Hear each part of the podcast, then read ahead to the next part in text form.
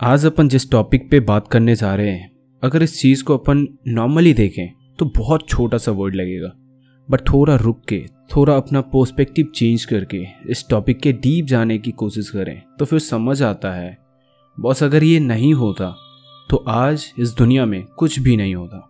हमारे हाथ में ये फ़ोन नहीं होता, हमारे आँखों के सामने इस वक्त जो भी चीज़ें दिख रही हैं, उनमें से कुछ भी नहीं होता। अब तक जितने भी सक्सेसफुल लोग रहे बड़े से बड़े साइंटिस्ट, बड़े से बड़े कामयाब लोग।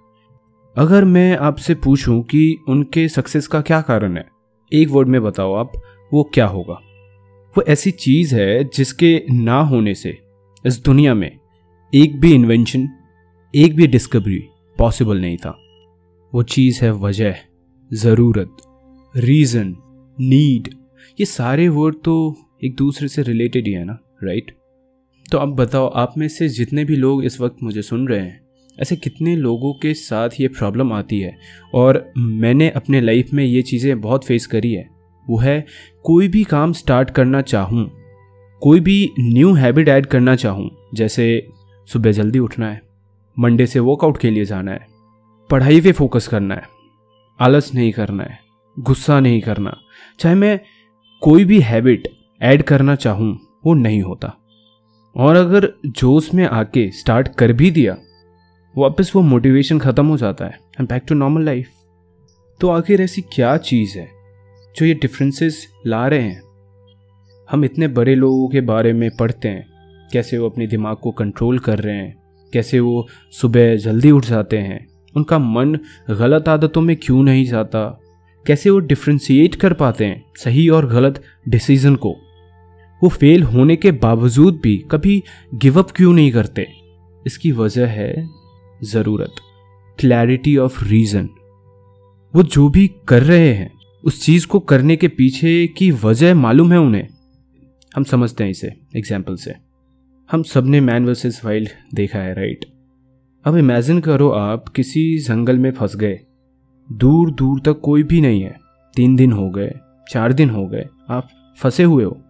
आपको कोई भी रास्ता नहीं दिख रहा, कोई भी आसपास आपको बचाने के लिए नहीं आ रहा। चार दिन हो गए, भूख तो लगेगी ना? क्या ऑप्शन है आपके पास अभी? खुद का जान बचाना है आपको सरवाइव करना है आपको। आपको पता है, आपने कुछ नहीं खाया आज शाम तक तो आप मर जाओगे राइट एंड अनफॉर्चुनेटली आप एक वेजिटेरियन हो। अब क्या है ऑप्शन आपके पास? क्या आप जानवर का शिकार करोगे, खुद की जान बचाने के लिए? ऑफकोर्स करोगे आप। और सिर्फ़ शिकार ही नहीं करोगे, आप उस मीट को पकाओगे भी और उसे खाओगे भी। क्यों? ऐसा क्यों कह रहा हूँ मैं? क्योंकि आपके पास वजह है, ज़रूरत है। आपको खुद को ज़िंदा रखने के लिए, आपको सरवाइव करना है। और मैं गारंटी देता हूँ, आप वो कर जाओगे। एंड प्लीज़ इस एग्ज़ाम्पल से कोई ऑफेंड मत होना। मेरे समझाने के मकसद को फील करो आप।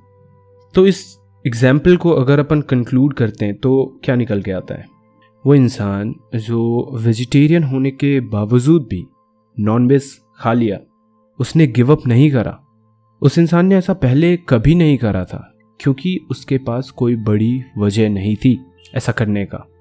और वही इंसान अब ये कर जाता है, क्योंकि उसको अपनी जान बचानी थी। तो यहाँ पे ये बात निकल कर आती है। कि कुछ करने को अगर आपके पास वजह बहुत बड़ी हो तो आप कुछ भी सेक्रीफाइस करने को तैयार हो। आपके अंदर गिव अप करने के डबल थॉट्स नहीं आएँगे। चाहे वो आपकी सेक्रीफाइस कुछ भी हो, आपकी आलस हो, नींद, आपके गुस्से, आपकी ईगो आपके टेम्प्ररी प्लेजर इवन आपके बिलीव्स आप बहुत ईजिली कर जाओगे वो चीज़।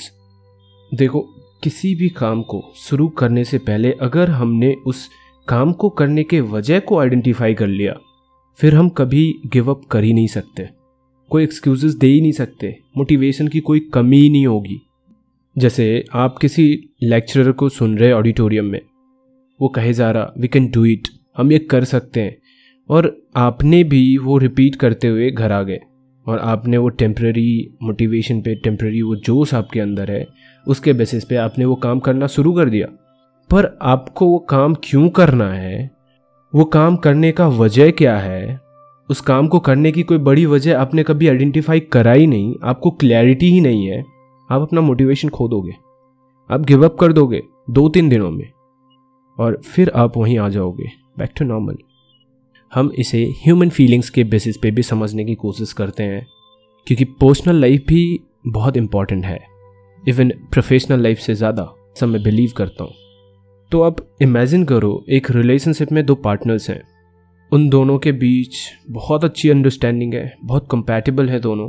और ये चीज़ सिर्फ़ उन्हें ही नहीं, उनके आसपास के हर इंसान को पता है ये। और उन्हें पता है कि ये रिलेशनशिप का एक हैप्पी एंडिंग होगा। बट ये ह्यूमन लाइफ है, ये इतना आसान नहीं होता, हर चीज़ अच्छा ही नहीं होता इसमें। तो उनके बीच में भी टाइम के हिसाब से कुछ इश्यूज़ क्रिएट हुए राइट और वो इश्यूज़ इतने कॉम्प्लेक्स नहीं थे कि उसको सॉर्ट आउट नहीं किया जा सकता था। वो पॉसिबल था। बट उनके मेचोरिटी के वजह से, उनके माइंड एक्सपोजर के वजह से, उन्होंने डिसीज़न लिया सेपरेट होने का और वो सेपरेट हो गए। तो आप ज़रा सोचो, उस वक्त वो दोनों अगर उस वजह पे फोकस करते कि मुझे उस इंसान के साथ क्यों रहना चाहिए, और वो दोनों उस वजह को, उस बड़ी सी वजह को फाइंड आउट कर लेते तो अपने इशूज़ को भी सेक्रीफाइस कर देते, अपने इशूज़ को पीछे सॉर्ट आउट कर लेते और शायद वो साथ रह सकते थे। तो अपन इस टॉपिक को ऐसे कंक्लूड कर सकते हैं कि हमारा दिमाग बहुत चालाक है। जब तक वजह बहुत बड़ा नहीं होता, तब तक वो कोई भी एक्शन नहीं लेता। और अगर हमारे कुछ करने के पीछे की वजह हमारे सेक्रीफाइस से बड़ी है देन एवरीथिंग इज़ पॉसिबल